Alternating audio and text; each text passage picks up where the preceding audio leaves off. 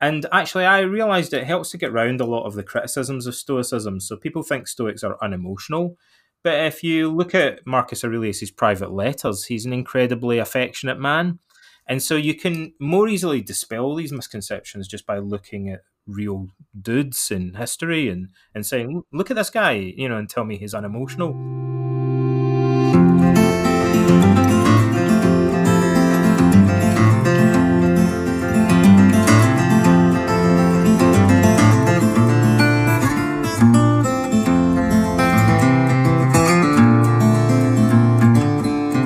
How's it, everybody, and welcome to the Dad Syndicate podcast. My name is Thomas Kingwell, and I'm really excited to be with you here again as we continue on our journey to being the most effective fathers we can and being better husbands and just stepping up as men in general.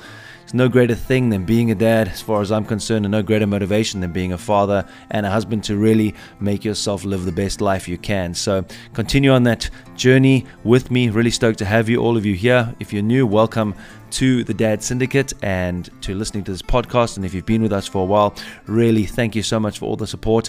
Thank you to all the guys in the Facebook group, the Dad Syndicate Arena. Really loving uh, talking and chatting with you guys, and hoping it steps up in the in the new year. If you haven't joined it yet, check it out on Facebook, the Dad Syndicate Arena. Really cool guys in there, and also check us out on Instagram where I'm pretty active and yeah, show us some support, show us some love, and share this podcast with whoever you can, and leave us a rating on Apple iTunes or whatever platform you listen on. Really appreciate that. Today's show, I have a very special guest and very stoked to welcome Donald Robertson on the podcast. He is the author of How to Think Like a Roman Emperor, and we had an amazingly interesting and fascinating discussion about Marcus Aurelius' life and Stoicism in general. We talked about the foundations of Stoicism, including Socratic philosophy that it was kind of based on, uh, also the fact that it connected to Christianity. Donald walks us through his own journey to Stoicism and how this philosophy dovetails so nicely with his job as a cognitive behavioral therapist, and also how it goes together with modern day psychotherapeutic practices. We then delve deeper into Marcus Aurelius' life, starting with early childhood when he lost his father, and then into his teens where he was mentored and tutored by a great deal of teachers and philosophers. We discuss the impact Marcus' adoptive father, Emperor Antoninus, had on him in contrast to Hadrian, and why the emperor earmarked Marcus as future emperor at such a young age. Donald then breaks down the conundrum that Commodus presented Marcus with regarding succession, and in the end, we talk about how Stoicism can be employed in parenting and helping us to be more effective parents, and especially how the way we use language is very powerful in affecting emotions and attitudes and behaviors. It was a great conversation, but if you want to know more about Donald, go check him out on donaldrobertson.name, donaldrobertson.name, and get his book, How to Think Like a Roman Emperor.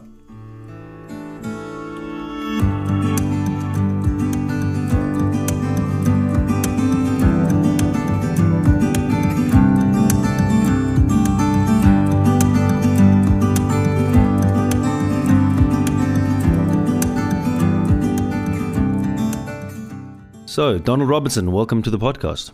Well, thanks very much for having me along. It's a pleasure. So, you are a cognitive behavioral therapist and a trainer and an author. And um, mm-hmm. your latest book, How to Think Like a Roman Emperor, is about Marcus Aurelius and Stoicism. But I wondered mm-hmm. if you can tell us about your journey to adopting uh, Stoic philosophy of life, uh, starting from your experience as a young man and a certain piece of paper that you found in your father's wallet. Yeah, sure. Well, this is all in, in the kind of introduction to the book. Mm. Just as an aside, I know in the audio version of that book, the introduction's at the end for some strange reason. It's just a bit out of sequence, but it's supposed to be at the start. And uh, really, my editors asked me, the publisher asked me to to write a, an introduction where I kind of explain how I became interested in the subject. Otherwise, the original version of the book just started with chapter one and kind of pretty much just launched into the the story of Marcus Aurelius, but the the publisher wanted me to say something about my own background, and you know, really the the reason that I got into this was um, because my father passed away when I was about thirteen or fourteen, and uh, he he died of lung cancer um, uh, back in Scotland, and he was a Freemason, and and that was um, very common in the town where I lived. It's the home of Robert Burns, the National Bard of Scotland, and he was famously a master Freemason. And my, my friends' fathers were uh, mostly uh, also Freemasons.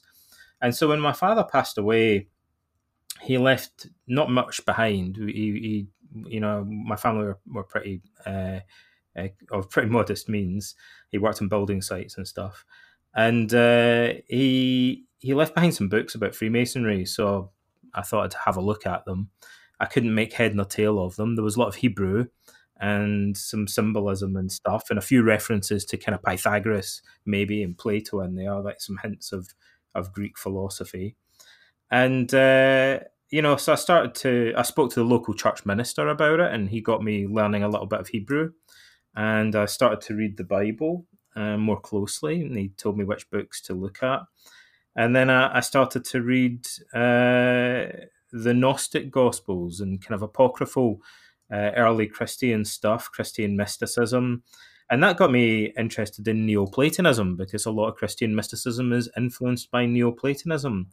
And the, the Gnostic uh, scriptures in particular show the, the influence of early uh, Neoplatonism and early Christianity. In fact, the, the main corpus of Gnostic books, which was found at a place called Nag Hammadi in Egypt, I think in the 1940s, they found all these books um, which had been lost for uh, you know over a thousand years, buried in the ground. Uh, by, from early Christian communities, and they they had uh, they were codices, they were books rather than scrolls, like and uh, bound alongside these kind of apocryphal Christian Gospels. One of the weirdest things about it is that these Christians had included uh, an excerpt from Plato's Republic. So in their version of the Bible, the Socrates. Weird. How weird is that? So I thought this is weird. like Christi- early early Christians have got Socrates in the Bible, and like and they've got this whole chunk of Plato's Republic in there, and then there's this other stuff uh, that's maybe less obvious at first. That's uh, uh, Gospels and kind of uh, Christian philosophy or Gnostic philosophy that's that's influenced more by Neoplatonism than the the New Testament that we have today. So I, I ended up going to university and I studied philosophy. And I was getting into Buddhism and Hinduism and yoga and all sorts of self help and psychology. I was into Freud and Jung and all that kind of stuff and it, it was a big mess, you know, and I, I, couldn't really figure out what I was doing. And so I was at university for four years, and I thought, well, I'm glad that I studied philosophy, but I don't really feel that I'm any clearer about what I'm going to do with the rest of my life or, or how to kind of make sense out of things. It just seems still a bit of a jumble to me. And so for some reason, I decided to go back and, and look at Neoplatonism again and the Gnostics. And I, I found a book by a guy called Pierre Hadot called Plotinus, The Simplicity of Vision and I, I, thought it was excellent. So I decided to read the rest of Hadot's books. He's a, an eminent French scholar, um, and he he passed away recently. And his other books talk more about spiritual exercises in Hellenistic philosophy. And it became clear to me that Hadot saw the, the main repository of these techniques was Stoic philosophy. There are more psychological techniques in Stoicism than any of the other branches.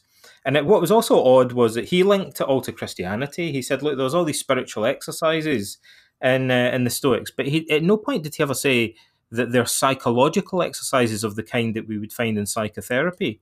And I was training as a psychotherapist. I thought this is really weird. Like I could easily write a book about this and just go through all the spiritual exercises that he lists and say this is how they compare to stuff stuff that we do in cognitive therapy today it seemed like it was kind of handed to me on a plate in a way, and I thought this is really easy just to join these dots. It's surprising that he never got around to to making that comparison.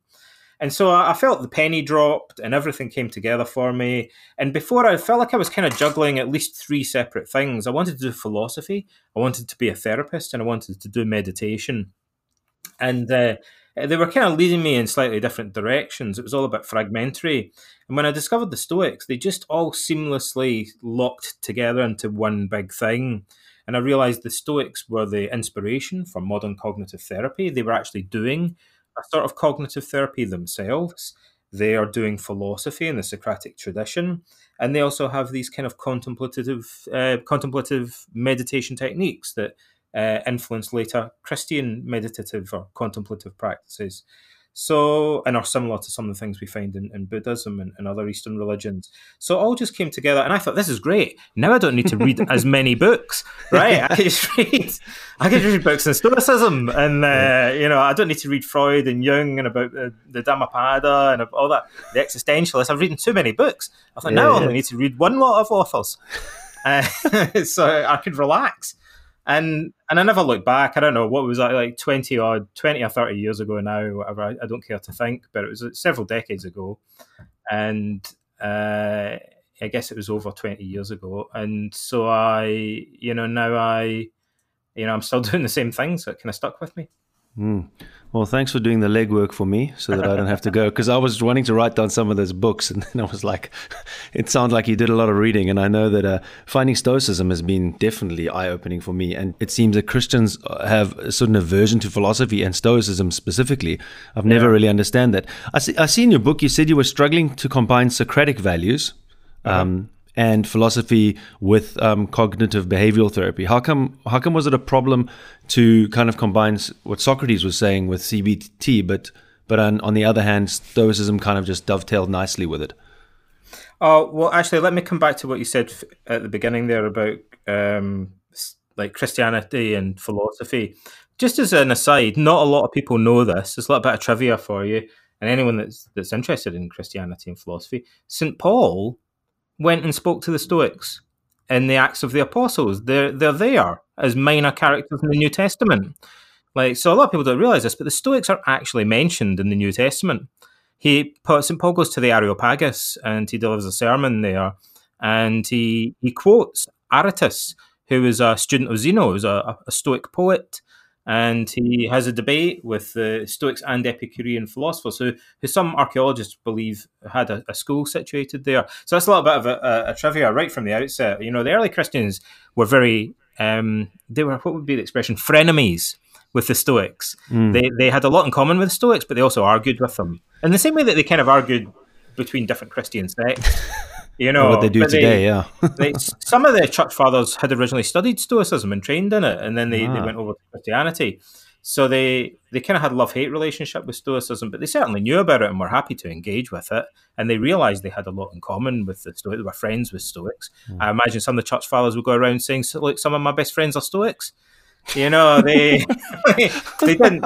They, they, all knew each other. These guys. Yeah, you know? yeah, yeah. Um, St. Paul, you know, St. Paul went right there and, and we're told he had a chat with him. So, Socrates, how did I uh, end up trying to reconcile? I mean, I guess the thing is, look, this is a very odd way of putting it, right? And and you know, don't don't quote me on this, but some some people say, you know, what's the relationship between Socrates and, and the Stoics? And yes. my kind of glib answer to that is the the Stoics are kind of like a bullet point version of Socrates in a way. Now, yeah. like in Socrates, you get these kind of long, elaborate, all round the houses arguments, which I love, right? But they they're not as contemporary. Like modern readers struggle with them a little bit more. You, it takes more patience to actually sit and read through some of the Socratic dialogues because they're all over the place. And the ancient Greeks were more comfortable with that. But he he's ultimately seems to be everything Socrates says is ambiguous, but he clearly, you know, when someone says a lot of ambiguous stuff, you still kind of get the general direction they're moving in, and it's clear to anybody reading Socrates that he's basically he's heading in the same direction as the Stoics, and the the, the Stoics loved Socrates, and they just thought, look, we, we really need a kind of uh, what's the expression, you know, a sort of idiot's guide to Socrates, right? We we just need the we, we need the conclusions, right? Yeah. And I know yeah, you yeah. guys want us to to think more deeply about everything. I know Socrates wants us to get there for ourselves, but could you just give us like some bullet points? And in so in Stoicism, you you basically get what Socrates is heading towards, but it's presented more as conclusions, and then the practical implications of living in accord with those values is, is worked out more systematically.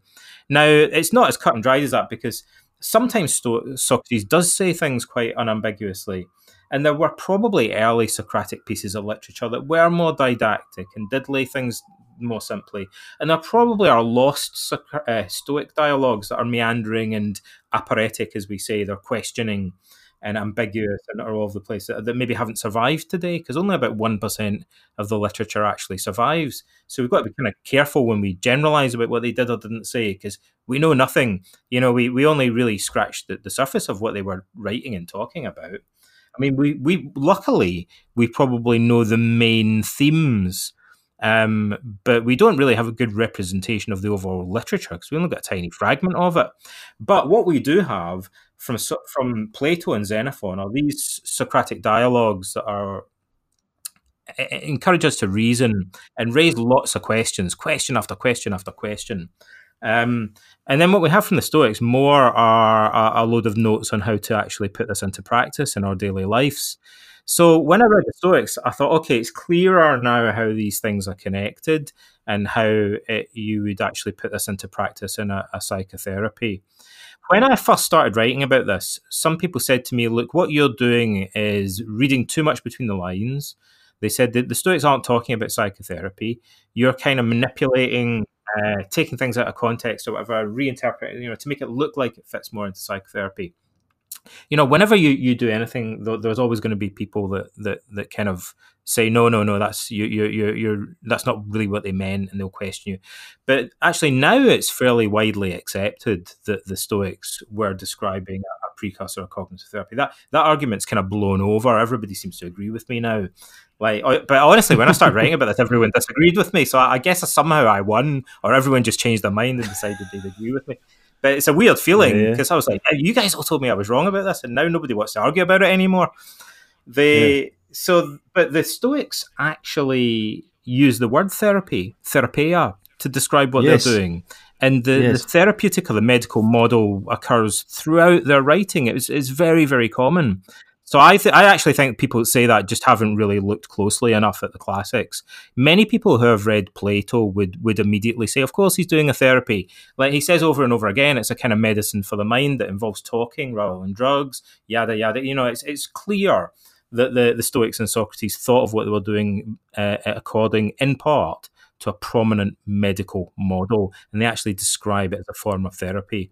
And then we've got the whole history of how modern cognitive therapy was influenced by that and drew upon it, which is another part of the story. But you know, the, these things do all actually fit mm-hmm. together. Luckily for me, yeah. Well, they called it epath- apatheia, right? Which is not like being apathetic, but apatheia yeah. is kind of being tranquil and calm, and that comes from yeah. the therapy of anger, fear, depression, anxiety, all these things that we experience today. That's one of the words, you know, like you can play this weird game with Greek philosophy whereby, you know, everything ends up meaning something different from what it actually meant. So, like the word stoic with a lowercase s means something different. Epicurean means what it, nowadays when people say Epicurean, they mean like someone that enjoys fancy food and stuff, but that's not what it meant. Skeptic means something different. Cynic definitely means something different now from what it meant in ancient Greece. And apatheia um, is basically like literally is the word for apathy, but that's just our anglicized version of it. But it doesn't, in, in Greek, it literally means freedom from or absence of pathos. Now, pathos is this annoyingly ambiguous Greek word, which is this the root of a lot of confusion, because it, it can mean suffering, as in our words, pathology comes from pathos. Um, it can mean disease or disturbance or suffering, but it also means desire and emotion. Like it's the root of our word passion. So I think it's clear from the discussions that they have and the comments that we have from authors like Cicero. There's there's no question if you look closely that the Stoics are specifically talking about unhealthy or pathological passions. They don't mean all emotion. So apatheia, their goal, could be translated as being cured of or, or having completed therapy for our unhealthy or pathological emotions. You know, so it really it just denotes the the the the cure, the outcome of the, the therapy for one uh, way of putting it. But it doesn't mean eliminating these feelings. It really it just means rising above them and not being controlled by them. Um, the Stoics weren't trying to be like robots or Mr. Spock or whatever. They they thought we they, we would have a healthy range of emotions, but they wouldn't control us uh, with the, the goal that they wanted. Well, maybe we can delve a little bit deeper into it now that we're talking about it, because I spoke to my brother when I recommended him your book, actually, and he mm-hmm. was like, Stoic, why do I want to read Stoic? It's like these guys are emotionless. And I was saying, because honestly, I used to think as well, you know, with a lowercase Stoic, one thinks about that. You think it's just a an absence of emotion or being kind of tough and unmoved, kind of resilient, but you don't actually think that it's this huge historical thing with many, many techniques and strategies. So I don't know if you want to just dispel that misconception because I think it's very important for people to have that because when you don't understand that, you have an aversion to Stoicism. Yeah, well, like I mean, there's lots of things we could say. You know, I, I used to discuss the Greek and the the theories of Stoicism. And then I realized that was a really boring and long-winded way to try and win this argument, right? And now, what I mm-hmm. like to tell people is that Chrysippus, the second head of the Stoic school, according to one author anyway, died laughing at one of his own jokes about a donkey. Right. Okay. so the, the Stoics wrote about comedy. Some of them were some of the Stoics were comedians. These Stoics have jokes. Like they uh, they were satirists in the ancient world. Uh, Seneca's nephew, um, Lucan, um, uh, was friends with a, a famous satirist called Persius, and we have some of his writings today. He was a Stoic satirist. And other satirists, um, such as uh, Lucian or uh, also Horace wrote satires, were, were influenced by Stoicism and drew upon Stoic ideas and wrote about it as well. So the Stoics did comedy, right? And also in the Meditations, that uh, one of the best answers to this idea is that Marcus Aurelius says right at the beginning that uh, one of his Stoic tutors, uh, Sextus of Chaeronea, uh, showed him what it meant to be a Stoic. And he said that Sextus was a man who was free from passion and yet full of love, philostorgia. He means this kind of paternal love or brotherly love. So he's free from passion and yet full of love. And, and a better translation would be he's free from unhealthy passions and yet full of love. Because if we take it to mean free from passion as in like like a robot, that sentence then doesn't make any sense at all. Like, how could you be free from all emotion and yet full of love? That would that would just be a contradiction. So he clearly means free of the unhealthy emotions, free of the pathological passions, and yet full of healthy, uh, you know, brotherly love. And again, that's a good hint at why Stoicism might have influenced early Christianity, because this aspect of Stoicism, the emphasis on brotherly love and cosmopolitanism and all that, is very similar to uh, early Christian uh, concepts of brotherly love and, and so on. Mm. Yeah, because Marcus Aurelius didn't really care that much for people, but he understood that service and duty to other people was one of the main tenets of Stoicism, and therefore, you know, put away those initial feelings and and moved on to serve people and and uh, kind of sacrifice his own feelings or or change his feelings, transfer his feelings. Well, funnily enough, I'm always cautious about when people kind of arrive at psychological conclusions about Marcus's personality based on his writings. But I think it's fair to say he was an introvert. I mean, I think that's beyond question. Like he's definitely an introvert. And like he's, he's he'd rather he'd much rather be off reading books somewhere than, than hanging out at parties without question. like and yeah. he, that that's abundantly clear. Um, he he's kind of a bit he's a bit of a loner. He is very affectionate towards his friends and his family. Um, and some people even say that he was he was very friendly and personable towards others but he he obviously prefers his own company and he likes his books and stuff like he's you know so he's a little bit of a loner in that respect um and yet you know he commanded one of the largest ar- armies ever assembled on the roman frontier and uh, he was in command of 140,000 men and uh, you know he was the the Roman emperor, like the most important man in the known world. He was a, a man of paradox.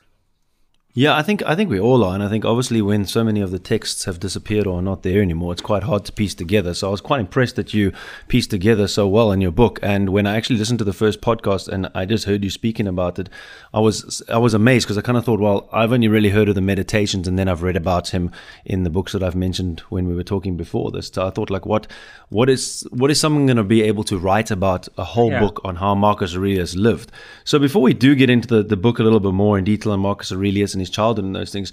I think it was quite interesting. And being the dad syndicate, I thought I have to touch on this. And by the way, I'm yeah. very glad that your editor included the introduction because I thoroughly enjoyed it. And um, it took me a long time to get through it, as I was saying, because I was reading so many parts and I was like, I'd love to ask him about this.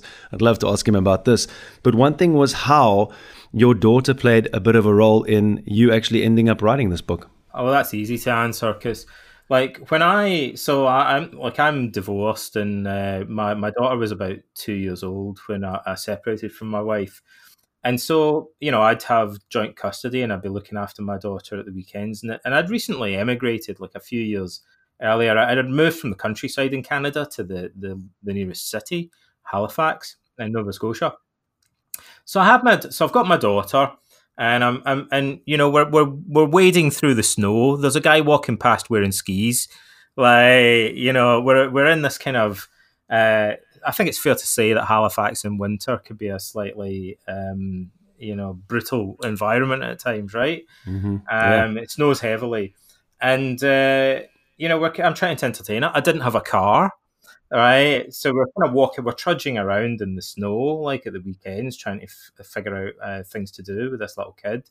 And so she's like, she says, "Daddy, tell me a story." And she kept kind of tugging on my sleeve and saying, "Daddy, tell me another story. Tell me another story." So I mean, I didn't know any stories, and uh, I'd take her to library and read books to her and stuff like that. But uh, I thought, well, I need to come up with more stories. I was under a lot of pressure, you understand, to come up with stories so I, started telling her about mythology. I thought, well, I know all these stories about Greek mythology. I'll tell her all that. And she really, she really got into Greek mythology, and she'd ask me a lot of questions about it. And uh, she really her favorite is Hercules, right? Yes, Medusa. She all little girls love Medusa, so she loves Medusa. um, she loves Hercules, and uh, and then I, I thought I'm running out of stories about Greek mythology actually. And I thought, well, I'll tell her about Socrates and Diogenes the Cynic, right? At four years old, wow. Yeah. um, cool. And so, like, I started to tell her all these stories. Um, yeah, she'd be about four years old by the time I got into kind of telling all these stories and stuff, four or five. And so she's kind of she's asking me about it. I'm telling her little stories about Socrates. I was surprised that she could understand some of them, but I kept them really simple. And uh, you know, I and I cleaned, I sanitized them a little bit for her, I simplified them as well. So she got, she used to ask me a lot about it. I mean, to be fair, I think partly she was interested in Diogenes the Cynic because she kind of imagined that he actually was a dog. So I told her the the cynic means dog, and there was this guy called Diogenes the dog, and people used to throw stones yeah. at him and make fun of him and stuff. And he was like, "I don't care, like, and sticks and stones can may hurt your bones, but words will never hurt me." And uh, you know, we we talked about some of the things he said and did and all that. But I think she thought he was a dog. Is he the guy that apparently or allegedly uh, told Alexander yeah. to stand aside because he was standing in his sun? Yeah, I told her that story. She likes that story.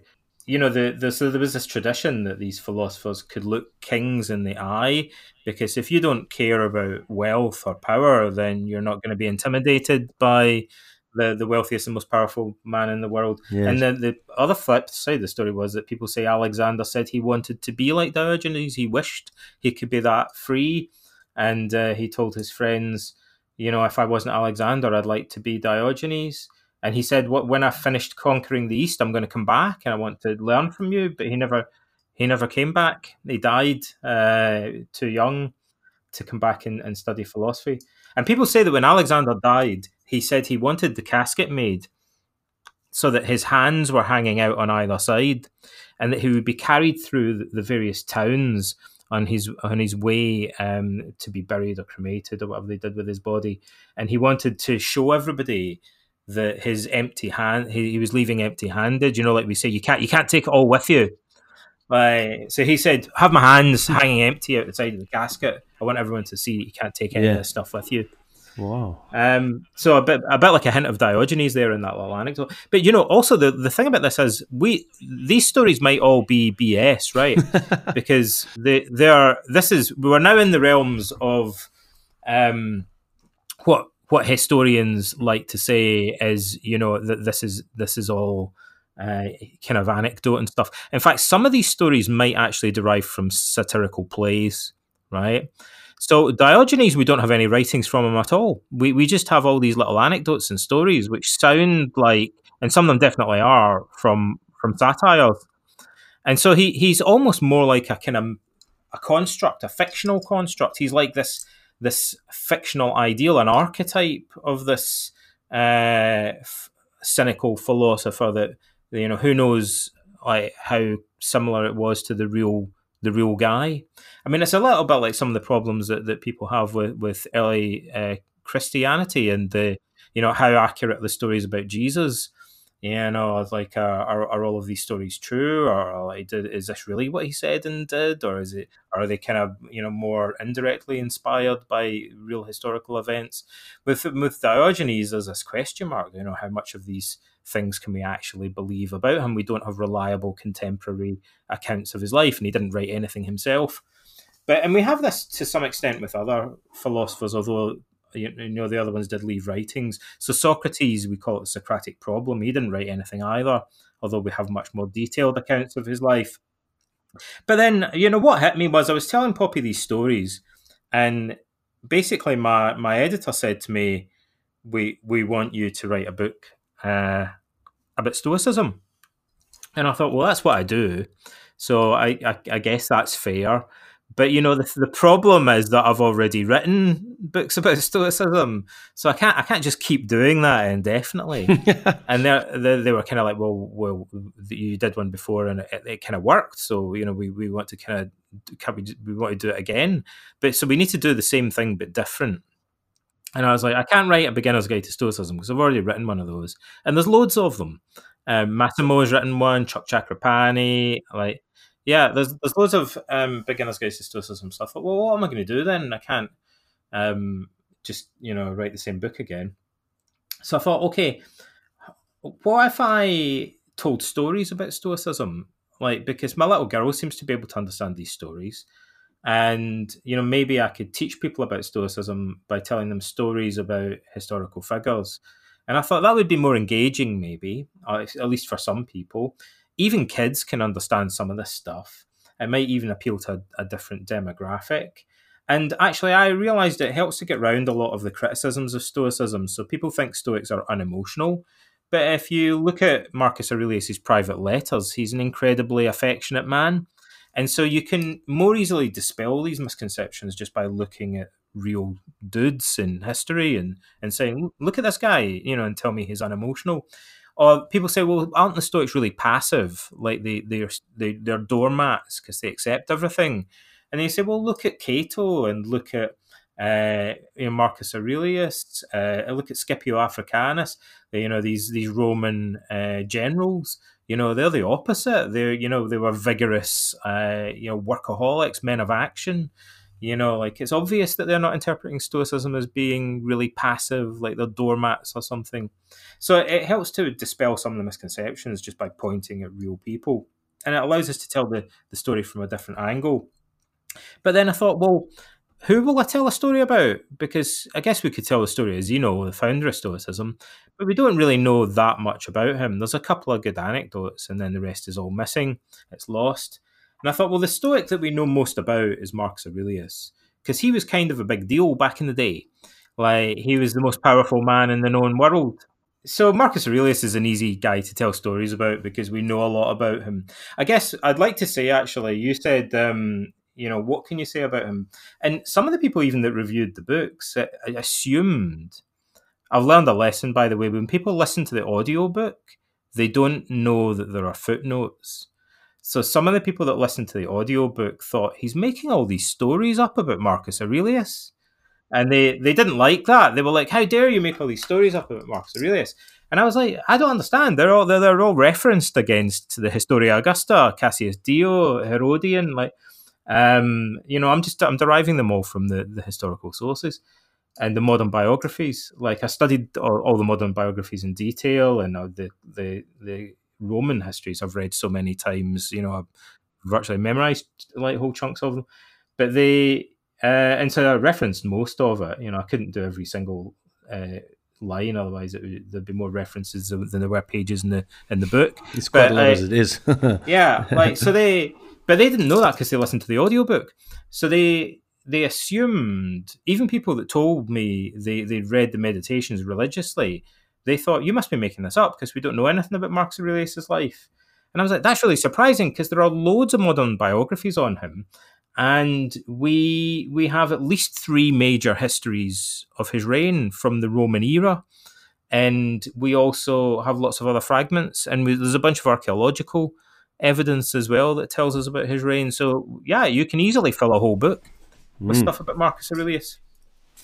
Yeah, I mean, I thoroughly enjoyed it, and I definitely enjoyed getting to know him a little bit better. And I think it's exactly what you say that it kind of just reading that book can dispel all your former beliefs about Stoicism. So, so anybody who doesn't understand Stoicism, I think it's a great place to start because as it starts from Marcus Aurelius being a young boy and leads into his death, which you speak about actually at the beginning of the book, to his relationships with his sons, which we'll get into a little bit later. I think that it definitely showed his range of emotions and kind of humanized him a lot. And I was quite surprised at how much he was in touch with his emotions and, and these kind of things and, and kind of connected me a lot with that. Um, what I thought we could do is is talk a little bit about Marcus Aurelius from his young years because he obviously ex- talking about emotions. He experienced um, tragedy obviously quite early on when he was just a few years old. His own father died, and then it kind of set into motion quite a few events and different people coming to his life. So I don't know if you want to walk us through his early childhood up to his teen years and to some of the uh, mentors that he had and some of his teachers that he had, um, some of them Stoic philosophers and teachers, and then other ones teaching him rhetoric and different kinds of philosophies, and him eventually choosing Stoicism as the the philosophy of choice, so to speak, at the age of about twenty five. Well, I'll try. I'll try and be concise because it would take a long time to go over all of that stuff. Yeah. But he was born as a, a he was born at Rome into a noble family, and he it's a little bit of a convoluted story, but basically, the Emperor Hadrian um, knew Marcus's family, and he saw this kid and thought he should be my successor, but he was too young, and so Hadrian had to appoint uh, an interim uh, ruler. He appointed a guy called Antoninus Pius, uh, who, who became known as Antoninus Pius. Confusingly, um, Romans changed their names. Um, at different points in their life, and particularly when the, the Roman emperor is appointed Caesar or emperor, he tends to change his name. But the so the guy that we know as Antoninus Pius was appointed as Hadrian's successor on condition that he adopted Marcus Aurelius, whose uh, father had died um, when he was very young. We think maybe when he was round about four, f- three, four, five years old, roughly. Marcus's father seems to have died. We, we don't know exactly how. And so Marcus was brought up by his mother and by his paternal grandfather, and he became familiar with the court of Hadrian through his family connections, and Hadrian seems to, to have known him and taken a, a kind of shine to him. And there's this odd thing, though, that Hadrian nicknamed him Verissimus, um, which means most true or most truthful because Marcus's family name was Verus, which means true, and and Hadrian said, "Well, you're not only true, you're the truest of all." Like, and it, it seems that maybe he, Marcus was very blunt uh, with him or something when he was a small child, and, and Hadrian thought this was funny and gave him this nickname. But it, it's serious because actually we know um, there are it's either coins or medallions from Marcus's reign um, where the name Verissimus is used. So we know that like everybody knew that he had this nickname. It's not like a, an obscure childhood thing. It's it, he he was known throughout um, during his reign as as having this nickname uh, of the most truthful. And uh, so, t- in telling the truth is one of the major themes of the meditations. He goes on about it a lot. So he was brought up at the court of Hadrian, which Hadrian was really into the sophists and Greek culture and rhetoric and oratory, um, which isn't about telling the truth. It's more about manipulating the truth. And so Marcus kind of stood would have stood out in that respect.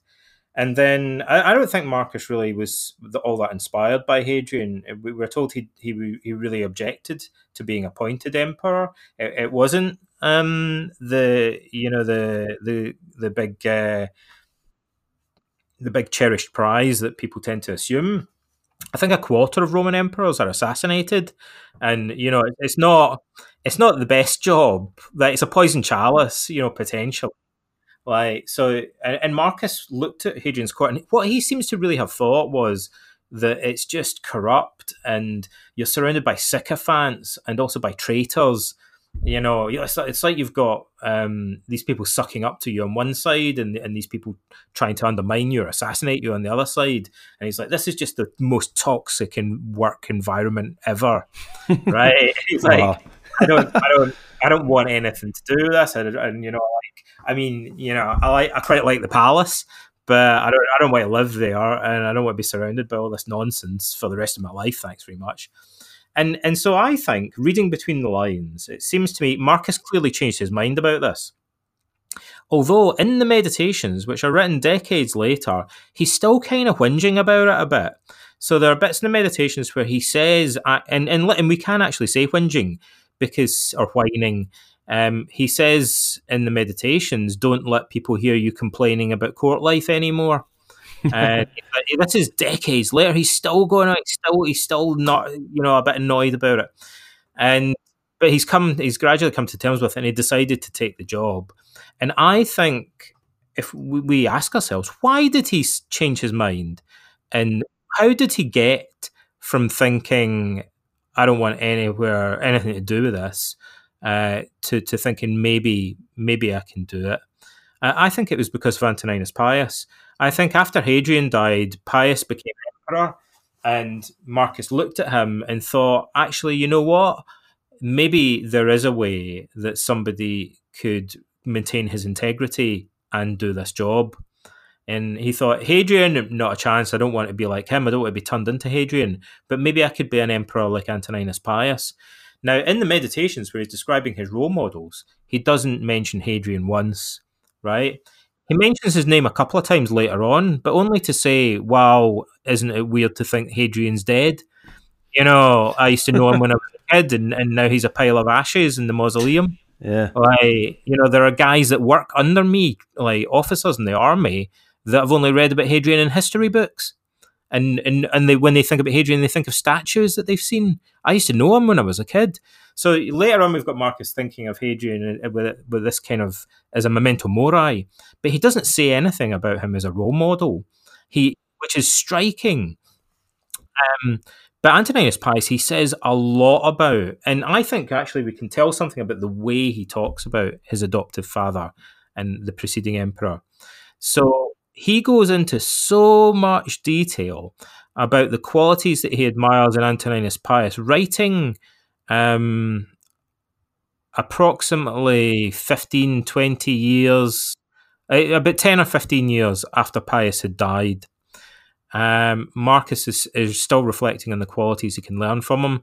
It's clear to me that he cannot be writing that off the cuff, right? He's obviously spent a lot of time thinking about these qualities.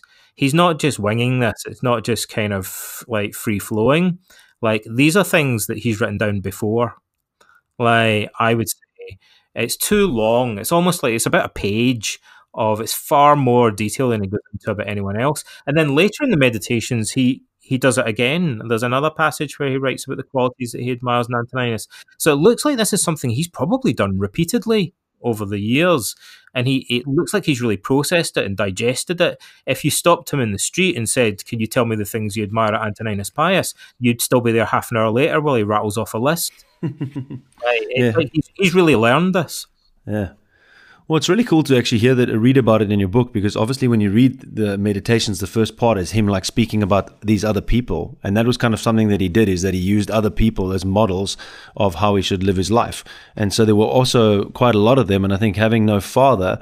Um, or his father passing away, and then obviously being chosen by Hadrian, which I find is is remarkable to choose a five year old um, at that age that you have already earmarked him. Then he has Antoninus as his adopted father, and he does a wonderful job. And then he has all these these different um, these mentors and teachers and stuff. Uh, I think it was Junius Rusticus that was yeah. Yeah, the one he was closest to, and actually became like a friend to him even. Yeah, he used to kiss him on the lips. Uh, when he met him, but this was normal in Roman. I mean, there are some things actually people would find surprising. But Roman men were very, at least Roman noblemen, probably most Romans were very uh, affectionate. You know, like they'd hold hands and kiss each other on the lips and things like that, like because that was their culture. You know. And uh, so Junius Rusticus, uh, we're told, even before the the Praetorian Guard, the other people that, that Marcus as emperor would normally greet and kiss first, he'd always embrace Rusticus and kiss him as if it was his own brother. And uh, we, are also told in uh, the Historia Augusta that that many men called Marcus father or son um, because if he was very close to them, he would he would he would allow them to do this, and so he probably referred to Junius Rusticus as father, and Rusticus probably called him son, if that's true. Um, so they, they had this very close relationship, and unfortunately, we don't have any sort of direct account of it. We just have his comments in the meditations. We don't see the letters, um, but we do have the private correspondence between Marcus and Fronto.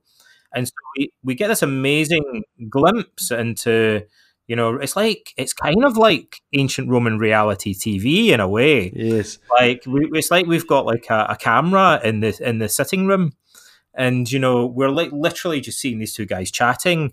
And and Fronto talks a lot about his gout. Like he's he's complaining all the time about aches and pains and stuff. And sometimes, you know, I think Marcus at one point has a cold and he's he has a little complaint about how his nose is running and stuff. He found a scorpion in his bed one day and he talks about that.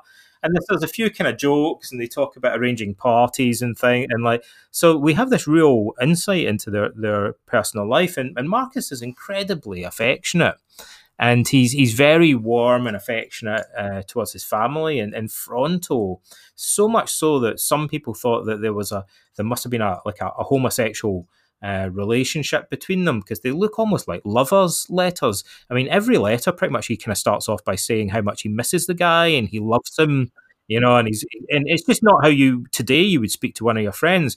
And I, I don't know. I, I think for a couple of reasons, I think that's it's unlikely that there was a sexual relationship between them. Um, although it's not impossible. But my one of my counter arguments is at one point that Marcus says he has this intense burning love for Fronto, and then he goes on to say, uh, you know, just like the, the, the love that I have for my mother. And okay. I thought, well, yeah, but that's a bit different then. Like you know, you don't yes. you don't say to your sexual partner, "I love you just as much as I love my mum." Mm-hmm. Like, that's that sounds odd. He what he's saying is that he has this intense, burning, affectionate love for his family and friends, which seems, seems a bit odd to us, but it's the opposite of Mister Spock, right? Yeah, like, no, completely. more affectionate, far more affectionate mm. than than most people would be with their friends today. Well, you just had so many of these people that played a role in his life, and that's what I kind of loved about the story is that you know he, he found these father figures, like you said, Rusticus was a, uh, like a father, Fronto like a really good friend. But what was interesting to me is that he that he had such a close relation with Fronto, but didn't really choose his line of philosophy because Fronto was basically teaching him about rhetoric, right? Whereas Rusticus yeah. was more teaching about Stoicism, and even though he was so close to that, because obviously. Um, when you look at you know, we can talk about that. Well, we don't have that much time left, but you know, obviously he had his brother who was co-emperor with him eventually, which was Lucius Verus, who grew up obviously in the same situation as him, chose a completely different way, and and Marcus could have gone other ways, but then chose the Stoic way by watching people like Antoninus and watching people like Rusticus. And then, and like, as you said, with Fronto, who was complaining about stuff a lot, he probably saw these kind of qualities, which then made him think, well, I don't want to be like that. There was one letter that I think Fronto wrote to Marcus that actually he told him that he spoke badly about him in front of other people, right? actually. Yeah. Yeah. yeah, because. Uh, he said he didn't. He thought Marcus was a bit antisocial. He wasn't. He wasn't mingling enough at the the games and at parties and stuff. Reading in the theatre, such. Yeah. and then there was the actually the interesting one was his physician Galen, who also then played a major part. You speak about him quite a lot in the in the chapter in one of the chapters there. Yeah, that's right. Yeah, Galen uh, was a, an interesting guy, like a real bookworm he wasn't a Stoic, but he'd read the Stoics, and and so he was he was very influenced by them. And we we get fragments of of an understanding of Stoicism from Galen's writings as well.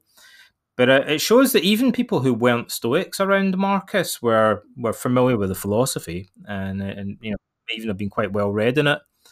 Um, but he did. He had all of these role models and influential figures in his life, giving him, uh, you know, lots of advice.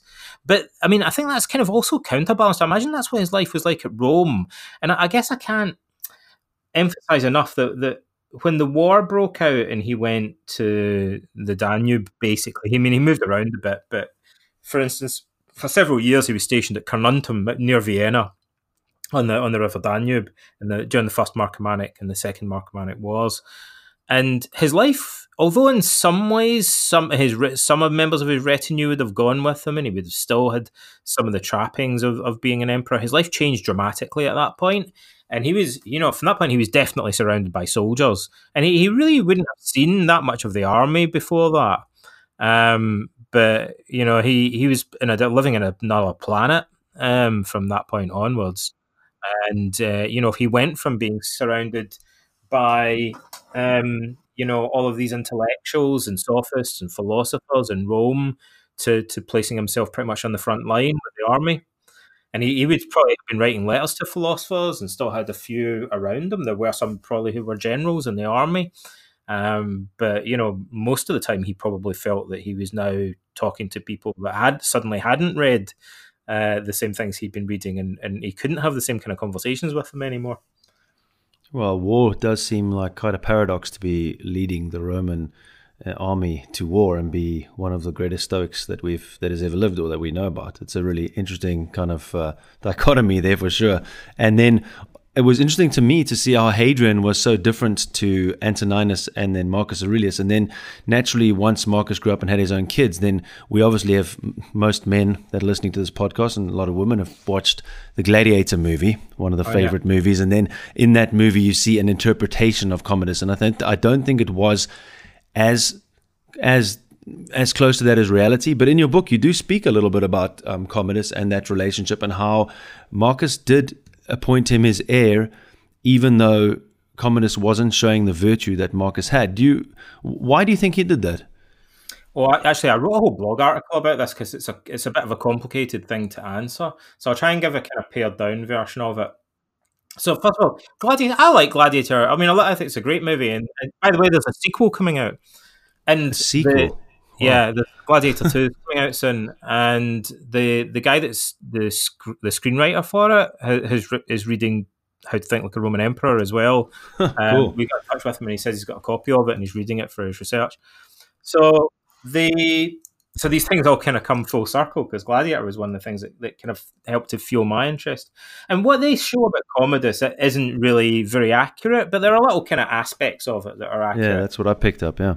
So, I mean, one of the confusing things is that that there were actually during Marcus's reign there were co-emperors, and Commodus was actually appointed emperor um, three, about three years before Marcus died.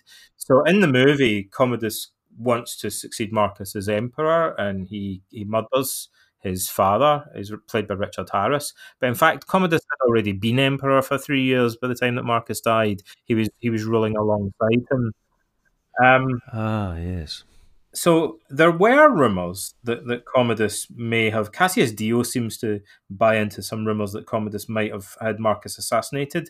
Although Cassius Dio also says that uh, Marcus was dying of some disease, um, which sounds like it was probably the, the Antonine plague, which we think might have been smallpox. And so it, it, what he says is a bit odd because he says he thinks Commodus kind of hastened his death, although it, it, although Marcus was already dying anyway. Um, so the I think um, like we have we can, it's interesting if you look at what's happened in Gladiator with, with Commodus, but there there are bits of it that might be accurate, but then there's bits of it that aren't really accurate. Why did Marcus allow Commodus to even be appointed emperor in the first place? You then might ask, and uh, again, it's a complicated question the, the bare facts that you need to know are that, Mar- that Commodus was appointed Caesar, the successor to Marcus, when he was about four or five years old. Um, and he did it at the behest of Lucius Verus, his brother, and probably also at the behest of the Senate. So I get the impression that that basically the, the Romans were their big fear was um, that there would be a civil war, and they they desperately wanted to avoid confusion over the succession of, of, an emperor. And I think they almost thought it's better to have a bad emperor than to have no emperor at all, right? Because if if you've got a bad emperor, you you you they might be corrupt, but maybe you can kind of sideline them a bit or work around their corruption. But if you don't have an emperor and everyone's just it just descends into civil war and chaos, then we're really in trouble. That would actually that would have been worse than Commodus, right? I mean, a bad emperor is like a temporary thing, but like uh, um, and they might get assassinated anyway after what. But like you know, if it descends into chaos and the, and the empire's fragmented, that's a big fear. Then then we're really in trouble. Like you know, then the whole thing falls apart. Like the only thing that keeps the barbarians out is like that we're all kind of united and we can send legions across the empire and stuff. But if we split it into three separate kingdoms or something like that, like or three empires, then you know, or two empires, like then it, it, it becomes dangerous. And so I think that that's what their fear was. And so I think they thought Marcus, they, they thought they looked at Marcus and thought, look, you, you guys might die, right? You might be assassinated, you might die in a war, you might die from the plague. So we need you to appoint a successor now as a, a safety measure. So that if you or Lucius drop dead, like, you know, we, we have these guys ready and lined up to step in and take your place. So there's no there's no confusion over the succession. And this idea of having a co-emperor we like as well. I think this is the Senate, you know, because if one of you guys dies, then the other one is still there, and we we, we don't just descend into to fighting and chaos. And so I think that was their their anxiety. And then Lucius did drop dead shortly after that, like probably from the plague or, or some sort of illness.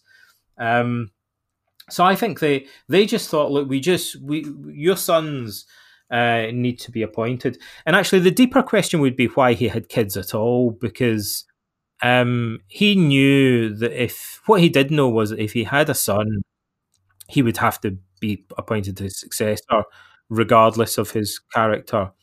Because contrary to what people often say about Roman history, although the the uh, successors to the emperor were appointed by adoption, that was usually because they didn't have a, a legitimate son that they could they could put in place.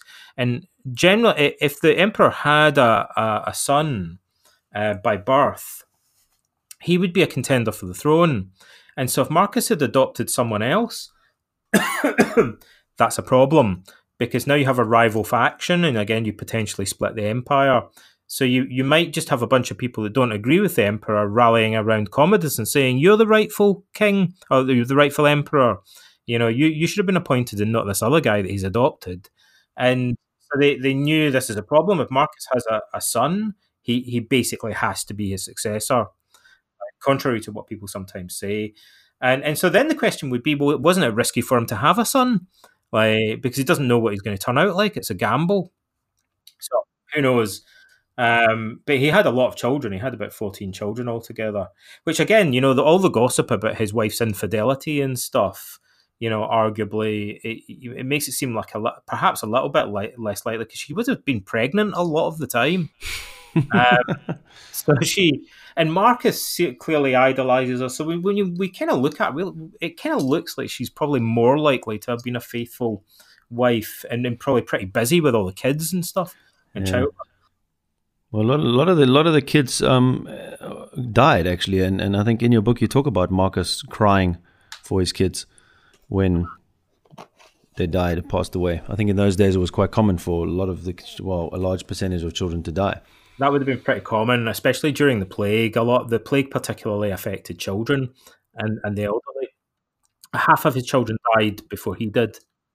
Um, and and by the time he died, although he had several sons, and actually another one of them was appointed Caesar at the same time as Commodus. So the plan clearly was that Commodus would have reigned alongside his brother. But the brother died um, like a, a year or two later. Yeah, he was like five or six years old. Um, his name was Marcus Annius Verus. He was actually named after Marcus. That's the name that Marcus had in childhood as well. So he uh, he died, and then it was just Commodus. By the time Marcus died, Commodus was the only son that he had left. And I, I guess I imagine the emotional process that he's gone through, you know, maybe of several times already. Oh gosh, I don't know. He probably had like maybe three or four other sons that had died by that point. and so it, you know, Marcus each time he's had a son has probably thought this guy's going to be my successor, maybe or one of my successors, and then the child dies, and not only is there the trauma bereavement, but also uh, the, the, the confusion and anxiety about the, the whole question of the succession keeps coming up over and over again during his reign. You know, every time he has a son and then one of the sons dies, he's potentially people are looking at that thinking, what's going on? What's going to happen when the old man dies? Mm. But I mean, it's it's interesting though because in the movie, obviously talking about the movie, and now we know it's not fact, but he says, "My your failures as a son or my failures as a father," and it's it's interesting. Yes, he had Commodus.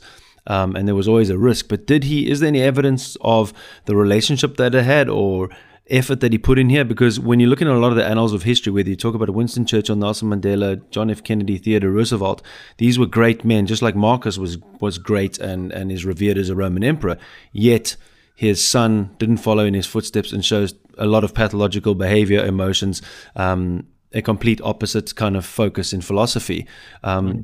Do you think he was he neglected his role because he was just on the front line so much that he actually just wasn't able to be there and, and influence Commodus? Oh gosh, it's it's a like well we should dig into this because we're talking about parenting and stuff. Yeah, the, the, the, two sides are you know like how Antoninus was with Marcus, and then and actually maybe we can kill two birds with one stone here and say look, what's the difference between Marcus's upbringing and Commodus's upbringing? Maybe that's a good entry point actually. Well, Marcus, uh, Marcus's father was there all the time, uh, his adoptive father. Um, Antoninus never left his side, and the, the pair of them never hardly ever left Rome.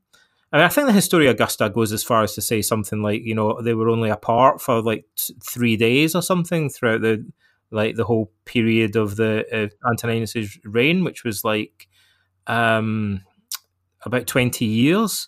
It was a long, long time. Um, so Antoninus was emperor for like twenty years, and Marcus was like his second in command for much of that time. Um, and and so almost you know we we think of Marcus as becoming emperor when he was acclaimed emperor, but actually it's not as clear cut as that. Marcus was a kind of virtual emperor for years and years before that. Um, he took over progressively more responsibilities from Antoninus, so it, it, was more of a kind of gradual process rather than a kind of a instant, uh, you know, transition. But um, yeah. So like uh, Marcus's father never left his side, and and and he didn't teach him philosophy, but he got the best teachers he could for him. And what Antoninus showed him was how to run the empire. Like he he was an, an administrator, and he showed Marcus what his obligations were and how to do it in a kind of humble and conscientious manner.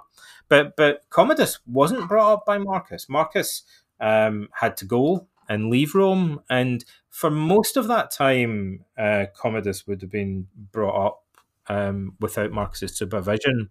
Although Commodus did sometimes, when he was a little bit older, travel to the military camps with his mother. And like I say, in the last about three years or so, the last five years actually of Marcus's life, uh, Commodus was with him in the military camp. So even there, I don't know how much time Marcus would have been able to spend with him, but he's he he was obviously trying to to spend more time with him, a bit like Antoninus had had done with him. But uh, Commodus's youth, maybe up until up until Commodus was about fifteen, um, which for Romans was when you became an adult. You, you, you reach adulthood at fifteen. So up until the point he was actually an adult, Commodus probably hadn't seen that much of Marcus. Um, he he probably mainly been in Rome, and so you know, and Rome's a different country, right? I mean, basically, Marcus was in Austria and uh, like uh, Slovenia, like in the Balkans, like and and the Commodus wow. was in Rome, so they were pretty mm. far away, and they didn't have Facebook, you know. they didn't. They didn't have Skype. So they, yeah. uh, if my, if you wanted to write him a letter, it would probably have taken weeks to get to. Him. Yeah.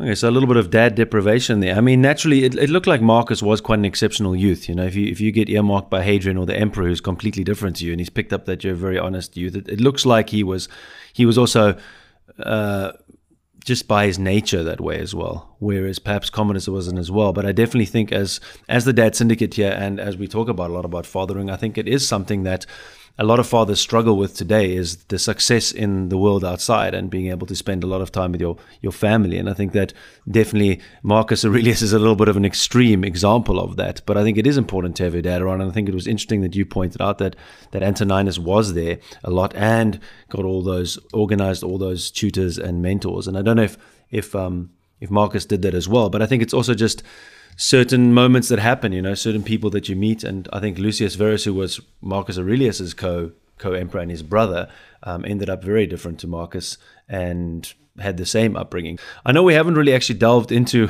how to be better parents through Stoicism because that's what I'm doing. I basically use Stoicism. I have four kids and I use that like that.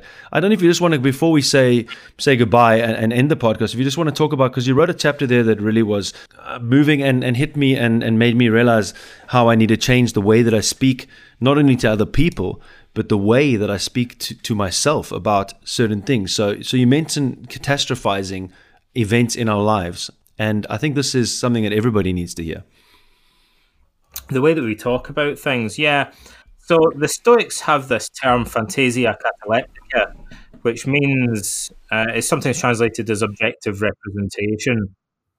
And so it means describing events in a matter of fact way. So I, in therapy, I would tend to call that decatastrophizing. Um, just kind of taking the value judgments and the kind of emotive rhetoric out of things and kind of like describing things in a very down to earth, factual manner. And in therapy, we sometimes help people to do that. Um, if they say somebody, I'll give you an example. So somebody's been in a meeting at work and they feel really anxious and depressed because they think it's gone badly, and they say, "Well, you know, I, I, just wish the ground would have opened and swallowed me up. I feel like that guy kind of tore my nose off, and somebody shot me down in flames, and I just looked like a complete and utter idiot." And you you might say to them, "Well, could you write down a description of what actually happened, but without any value judgments or any emotive rhetoric, and just describing the facts?" And then what they might say is that, "Well, somebody disagreed with something that I said." And that may be all it was, right? And you think, well, like all the other stuff you said kind of adds to the drama of it. And those words and metaphors and figures of speech that you used um, are, are kind of designed to evoke an emotional reaction. But you, why would you want to do that to yourself? like, why, why not just stick to the facts? And then it doesn't seem like such a big deal. Yeah.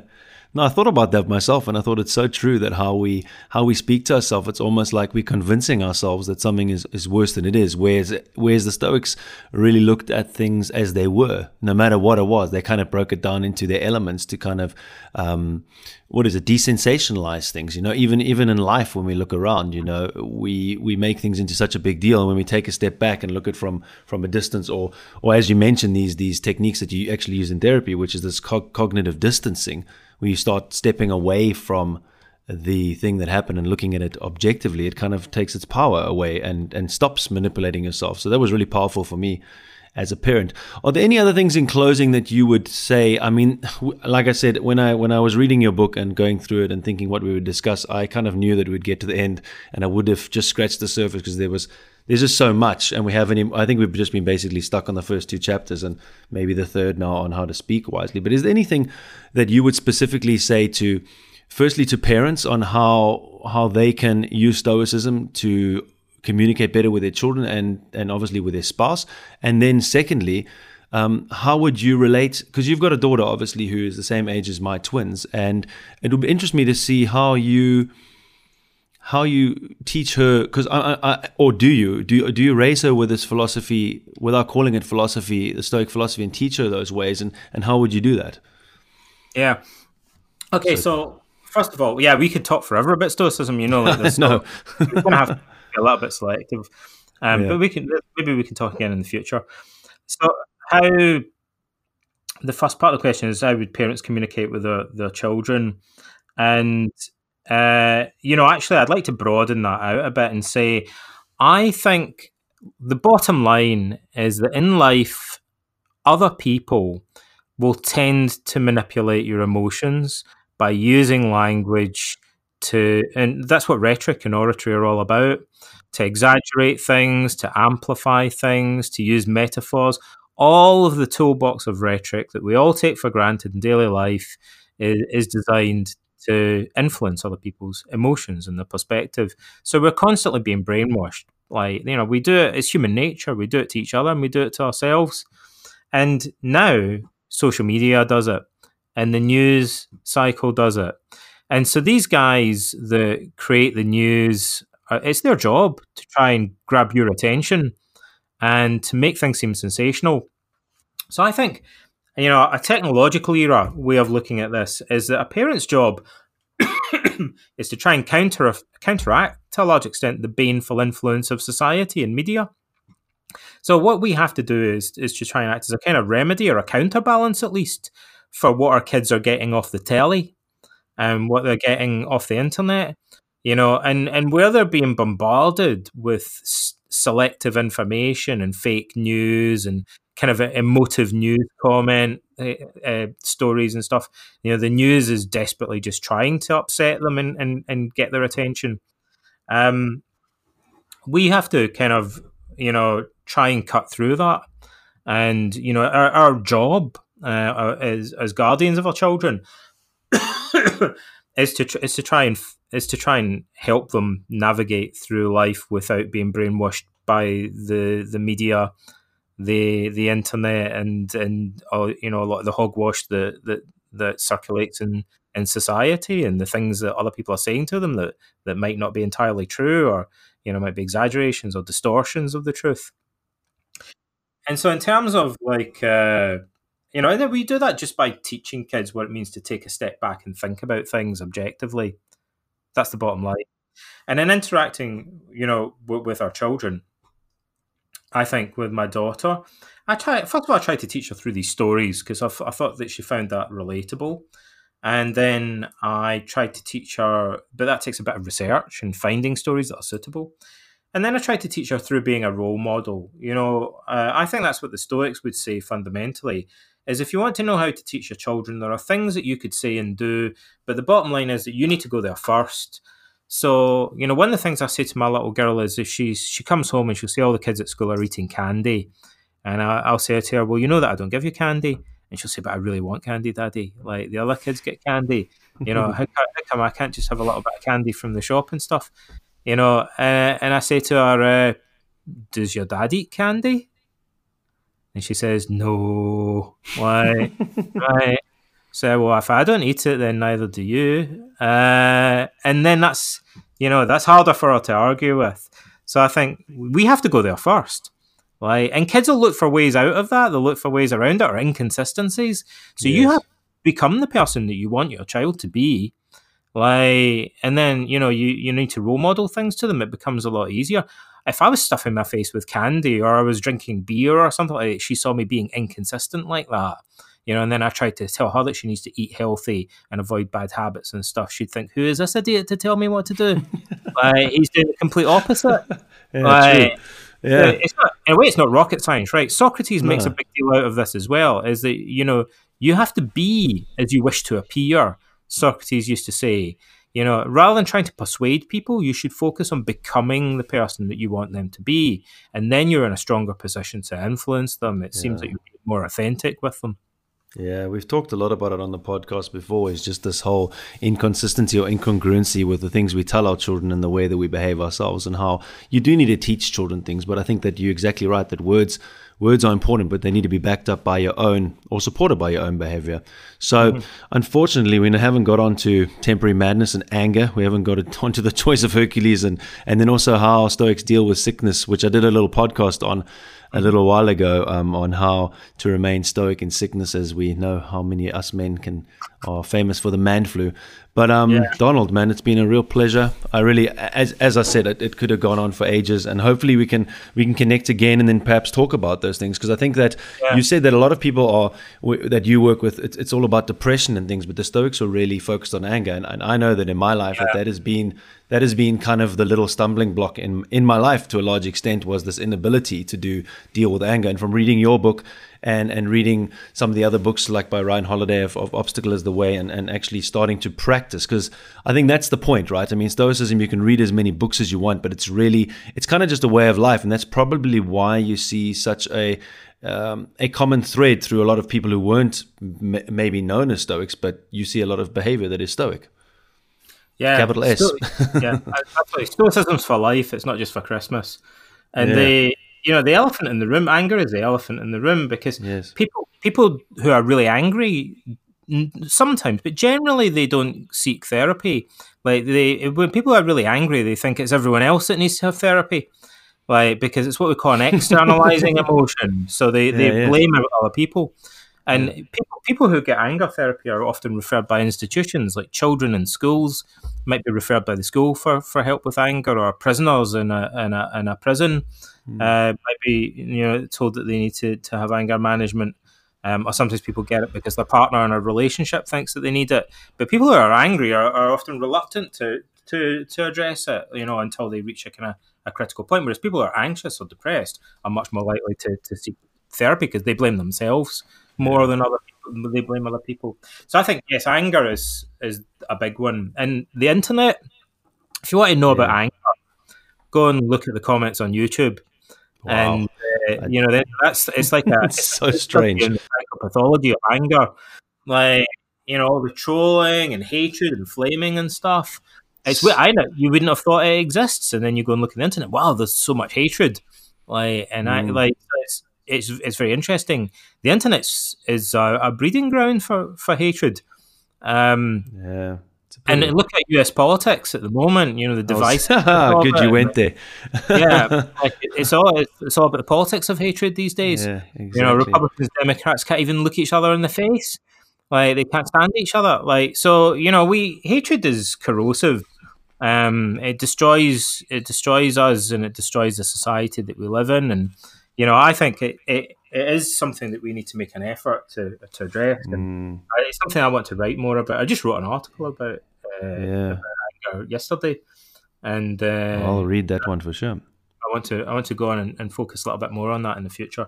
Yeah, well, I mean, it's exactly what I wanted to kind of end of, and you actually went there into the U.S. politics. Was the I don't know who said it was either Aristotle or Plato or Socrates, which was the one about, or even maybe Marcus about if our emperors can become philosophers, or no, uh, if our kings can be philosophers and our philosophers kings, it would make such a massive difference. And and for me, when I look around the world, it's very hard to find a a stoic um, ruler such as Marcus, who actually cares about other people and actually wants the best, and and and actually is virtuous himself. And I think that it's it's a great thing that Stoicism has made the comeback it has.